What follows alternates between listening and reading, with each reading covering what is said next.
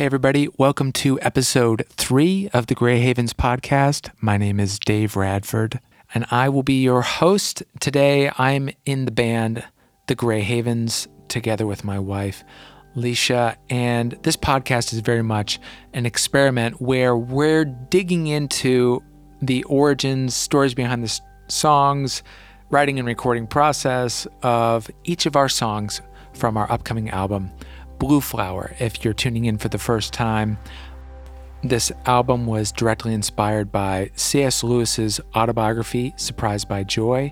If you want to hear more about that, you can listen to episode one in particular, but also episode two goes into that. Today, we're going to be highlighting our second song on the album called Rhythm of the East and explore how it ties in with C.S. Lewis's story and what's up at the East and there's an electric guitar solo. Answers headed your way here in a minute. Here we go.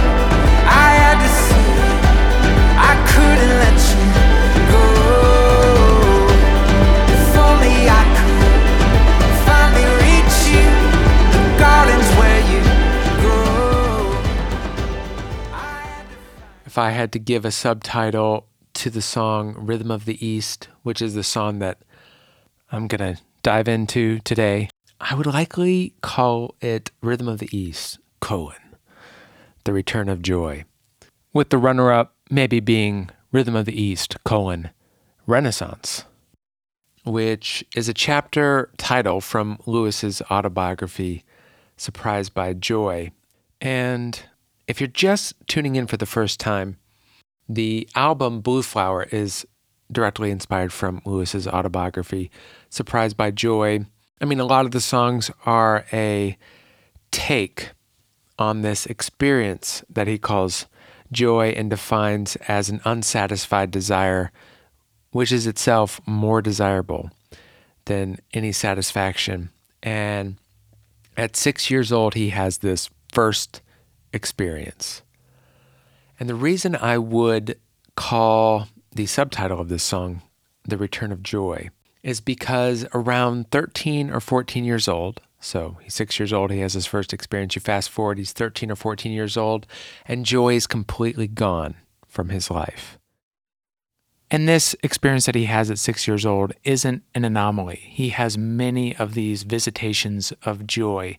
I don't, I just, for the sake of time, I don't want to go into all of them, but he talks about just being transported, lifted up. The, like the enormity of the emotion is hard to overstate that he describes as having. He's happily living in his imagination around six, seven, eight years old so, just to paint the picture a little bit before we fast forward to where he's 13, 14 years old, no trace remains from his childhood days of imagination and enchantment, with him writing stories about Animal Land and knights in armor, and a general enamorment with the beauty of his natural surroundings in Ireland. But by age 13 or 14, he is a full blown pessimist.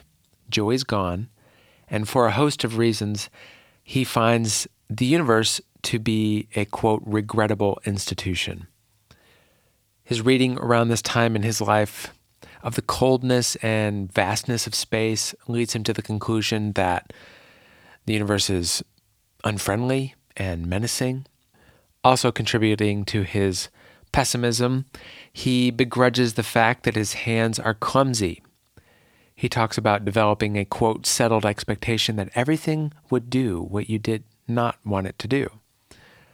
His mother had died of cancer when he was 10 years old.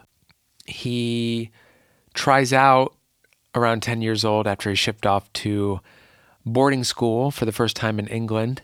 He tries out the Christian faith for a couple of years from ages 10 to 12, only to eventually develop a skeptical stance pessimistic stance, you could call it, against any religious truth claims that say their religion is the correct one or the only one.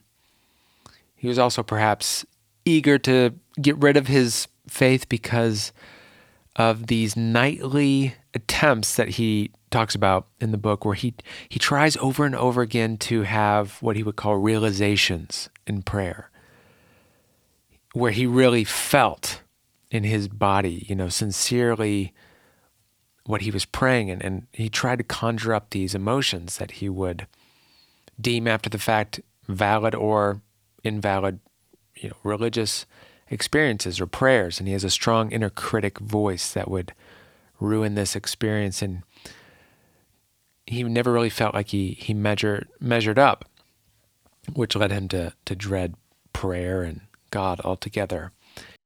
He also again talking about this pessimism he expects his post school life to be almost an exercise in futility developing this mantra that he quotes in the book as term holidays, term holidays, then work, work, work till we die. And in this season of pessimism, boom, joy strikes again. Dum dum dum. I'm going to try not to do too many of these throughout the course of this podcast series, but once in a while, I do want to read a longer ish quote so hang in there with me. But this is the quote, I would say, that directly inspired this song in particular, referring to the absence of joy and its sudden reappearance. Lewis says, quote, This long winter broke up in a single moment, fairly early in my time at Chartres, which is the school that he was going to. Spring is the inevitable image, but this was not gradual like nature's springs. It was as if the Arctic itself, all the deep layers of secular ice, should change not in a week nor in an hour, but instantly into a landscape of grass and primroses and orchards in bloom, deafened with bird songs and astir with running water. I can lay my hand on the very moment. There is hardly any fact I know so well, though I cannot date it. Someone must have left in the schoolroom a literary periodical. The Bookman, perhaps, or the Times Literary Supplement. My eye fell upon a headline and a picture carelessly expecting nothing. A moment later, as the poet says, the sky had turned round. What I had read was the word Siegfried in the twilight of the gods. And skipping ahead a bit, pure northernness engulfed me, a vision of huge, clear spaces hanging above the Atlantic in the endless twilight of northern summer, remoteness, severity. And almost at the same moment, I knew I had met this before, long, long ago.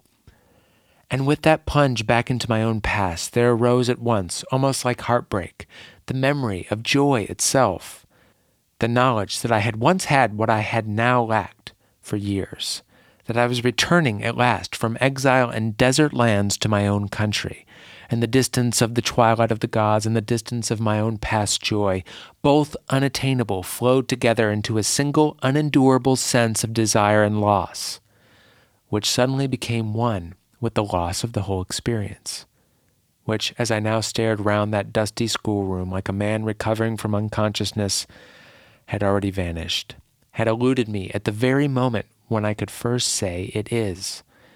And at once I knew, with fatal knowledge, that to have it again was the supreme and only important object of desire. Boom. The return of joy.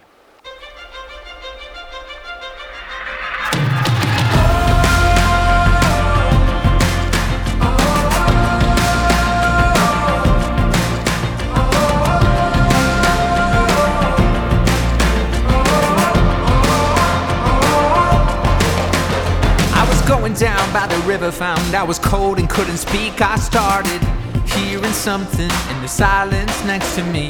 I remember now in December how, like a split second dream, I heard a summer song. If I get it wrong, you can find it in the East is going. I'm going to shift gears now a little bit and go more into detail about the writing and recording process of the song.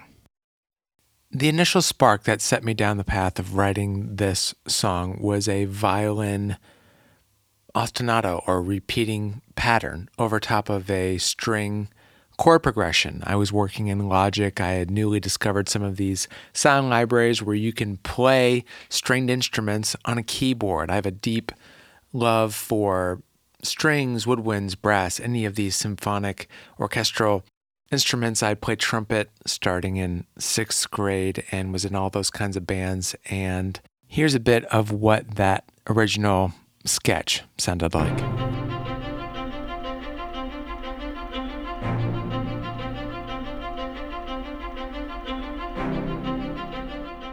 Over the course of about a year, I, on and off, tried everything that I could possibly think of lyrically to match this song. That's how I kind of operate. Usually the music informs the lyric, and it's like I'm playing matchmaker a little bit with how I approach songwriting. The music to me is the is the foundation. It's the constant, you know, once I get something that I'm inspired by, that typically doesn't change a whole lot, but it's like I'll then come up with all these different lyrical ideas or phrases and I'll bring it to the music and kind of say, eh, like, is this, is this what you want me to, to sing over top of what you're playing? And it's, it's kind of a, a strange process, but I tried to bring all kinds of lyrics to this song and nothing was working until probably had to do with the the approaching impending deadline but there was a week to go. So a year had passed you know since the original spark of that violin part that I just played. A year had gone by tried all kinds of ideas a week to go and all of a sudden out of nowhere it's like that Tom Waits quote that we read in the the first episode. It's like this idea comes in through the window and then through you and then onto the piano. And and if there was a door in my mind that you know is called lyricist. The violin voice memo that I had recorded from a year ago was banging on that door for you know the, the 20th chance to be written. And it was one of those rare moments in songwriting where you sit down and the lyrics just flow out of you to where a few hours later the bulk of the song had been written. And for all of the painful moments in songwriting, I mean, most of it is just tedious, almost like pulling teeth for the next line. Once in a while, you get one of those magic moments. And this block of time, this, this couple hours, was one of those moments. The lyrics themselves are trying to paint a picture of this summer winter duality in Lewis's worldview which introduces the second major theme on the album, which we'll get more to in the next episode. But here is the vocal soloed with the strings. I was going down by the river, found I was cold and couldn't speak. I started hearing something in the silence next to me. I remember now in December how, like a split second dream, I heard a summer song. If I get it wrong, you can find it in the East Disco Inn. So, bringing in that I was cold, it's December, that kind of language to paint a picture of the reality in which that summer song enters, which I like that it's sort of characterized by this vocal part playing along with the string section.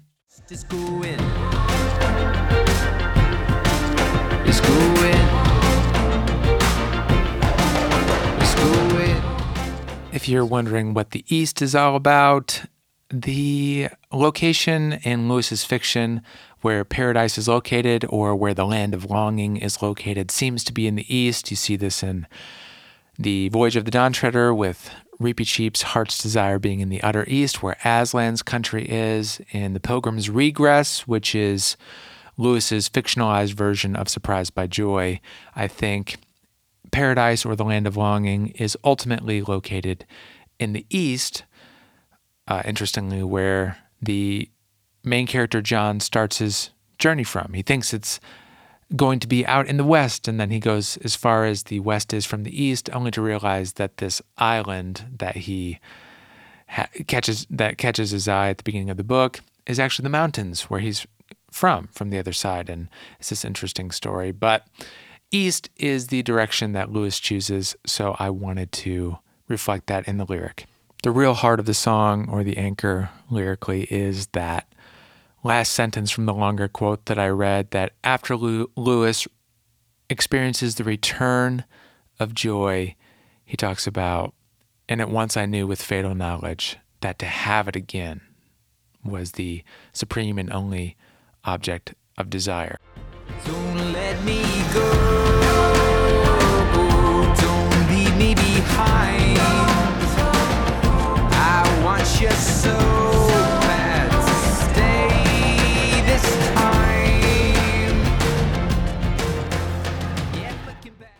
Real quick, I'm not going to spend a lot of time on verse two or the rest of the song, but there was a, a line that I liked in the lyric that talks about a certain sickness that was better than health, which is just taken from Lewis's own writings. A couple chapters after that long quote that I read, he talks about a season of life that he's in where there's more frequent occurrences of joy.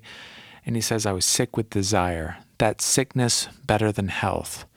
I thought, ah, that's that's interesting. I gotta got to put that somewhere. It also, this verse sort of highlights the sense in which, or the tense in which the song is being sung, kind of that looking back upon an earlier season in life, where he still has absolutely no idea where this is coming from, not really linking it to anything that at that time he would have considered to be real or true.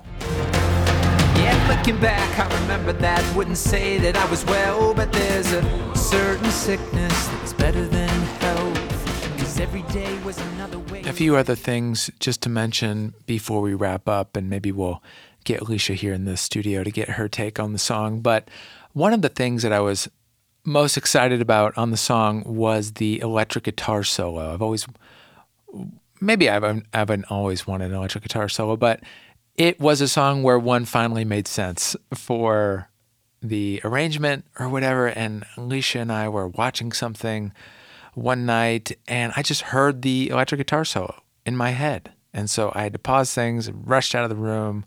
I'll be right back and just quickly sketched out this solo that I heard in my head. I think on an electric guitar sample library or a synth library. But regardless, here's how it sounded in the end. And I'm almost just as excited about the ramp up to it that Ben creates using some EQ automation on the electric guitar itself. But here it is.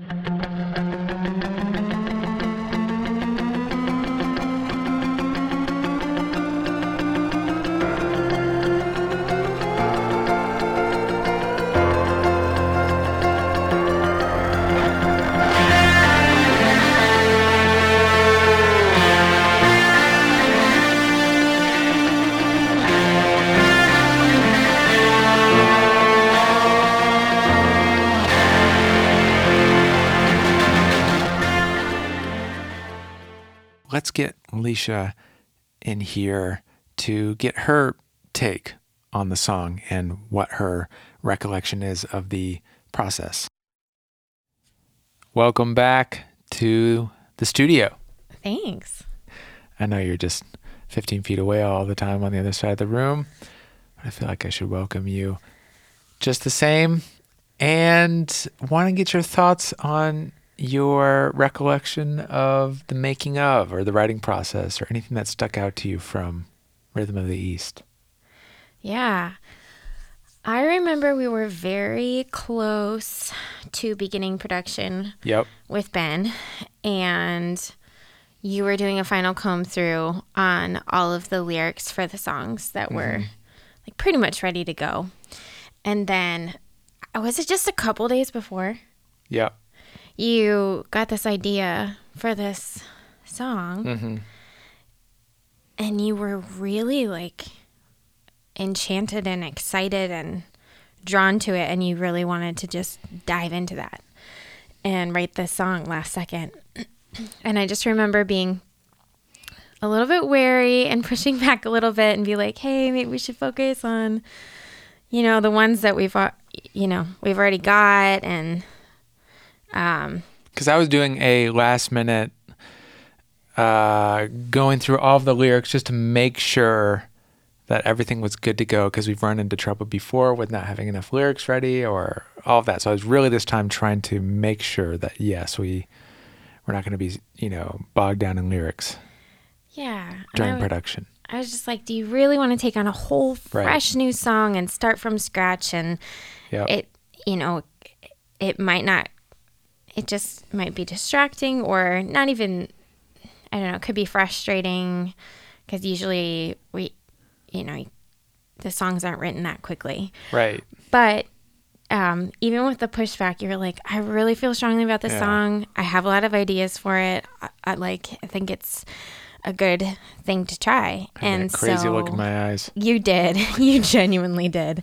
um, but I think when that happens, when there's like reasonable pushback, but then there's still this really strong desire and confidence, Yeah. I think that's really significant. And I think even in the moment, I was like, okay, well, it sounds like it sounds like you really should do it. So, Yeah. um, Was there a moment that you remember that you're like on board with it?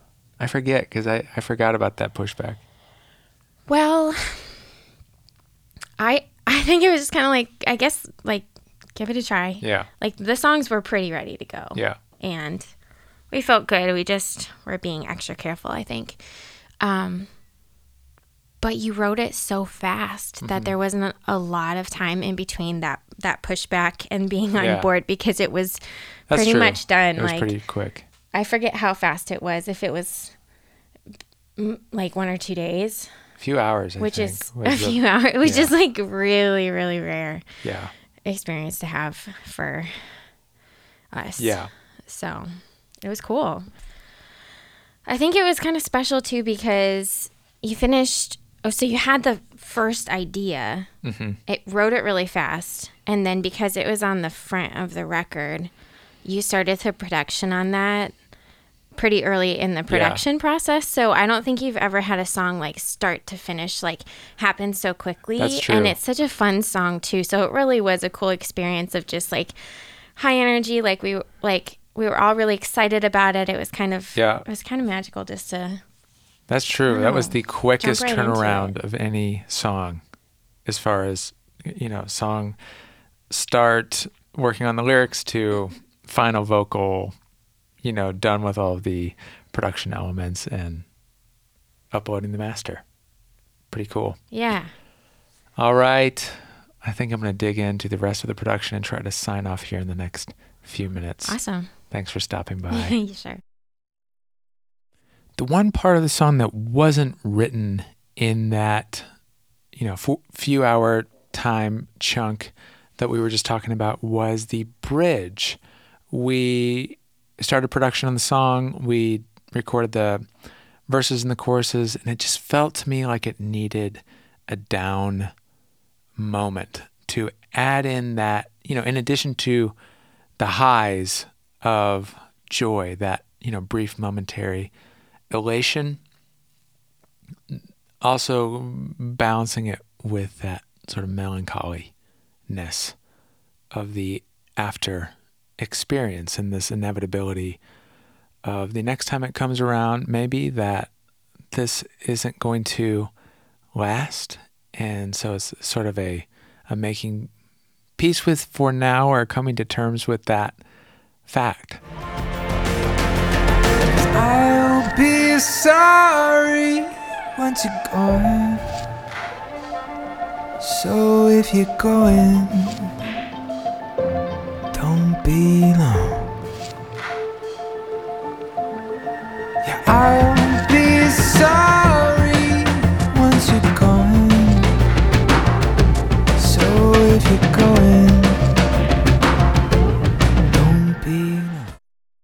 think that is where we're going to leave it this time around. It's really hard to know as I'm making this podcast, you know, what to leave in, what to what to take out. There's so many things that do get taken out and it's always tricky to know how to navigate that and not get too caught up in the minutia like I am prone to do. Before I play through the entirety of Rhythm of the East, I wanted to just say a huge thank you to anybody who's listening. And if you want to, or if you like the podcast, if you can like and subscribe and follow and or share about this with friends, word of mouth or social media, all that stuff helps us get the word out about our music. We're an independent band and no machine here, just you guys, and would love any support that you guys can give to talking about the album or the podcast if you like it. And also a special shout out to all the players who are involved. Uh, most of these guys were involved in the entire project, so I will go through them just real quick. But huge thanks to Will Chapman, who played on drums on this album. Total Beast, he's in Colony House. You should check them out. It's he's so fun to watch play in the studio. Special thanks to Nate Dugger. He's in Drew Holcomb and the Neighbors, another great band. He slayed on the electric guitar solo and was kind enough to play on the entire record as well. Thank you to Matt Pearson, who is just a joy to have in the studio. He played bass all over the album. Thank you to Emily Nelson, who played cello, and Cassie Shudak on the violin. Thank you to Asher Peterson, whose fingerprints are all over the album. He he recorded a lot of the vocals. He sent in a lot of his cool ideas for stems that we could fly in that we would, you know, we just sent him the song and he, he'd send us back a million ideas. And so thankful for him as just a, a friend. He's been our drummer and tour manager and he's awesome. Thank you to Sean Moffitt for mixing, Joe Causey for mastering. Thank you to Jesse Brock. Uh, he's the mix assistant. He helped me bring this home the last 3% and dealt with all of my last minute requests and changes. And that is all. Once again, thanks so much for listening. We're going to finish things out by playing our song, Rhythm of the East.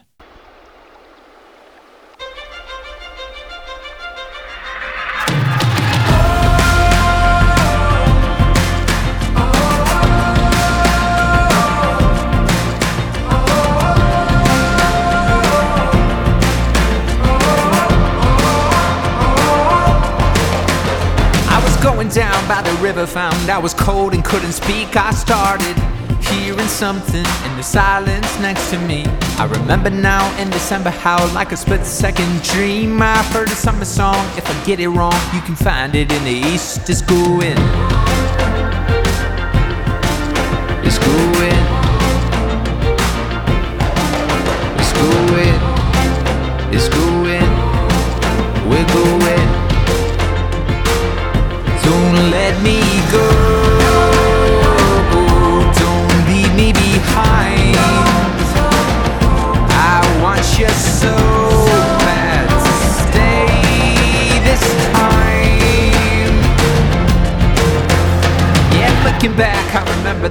Wouldn't say that I was well, but there's a certain sickness that's better than health. Cause every day was another way trying to get back to the dream of the summer song. If I get it wrong, you can find it in the East. It's going. It's going.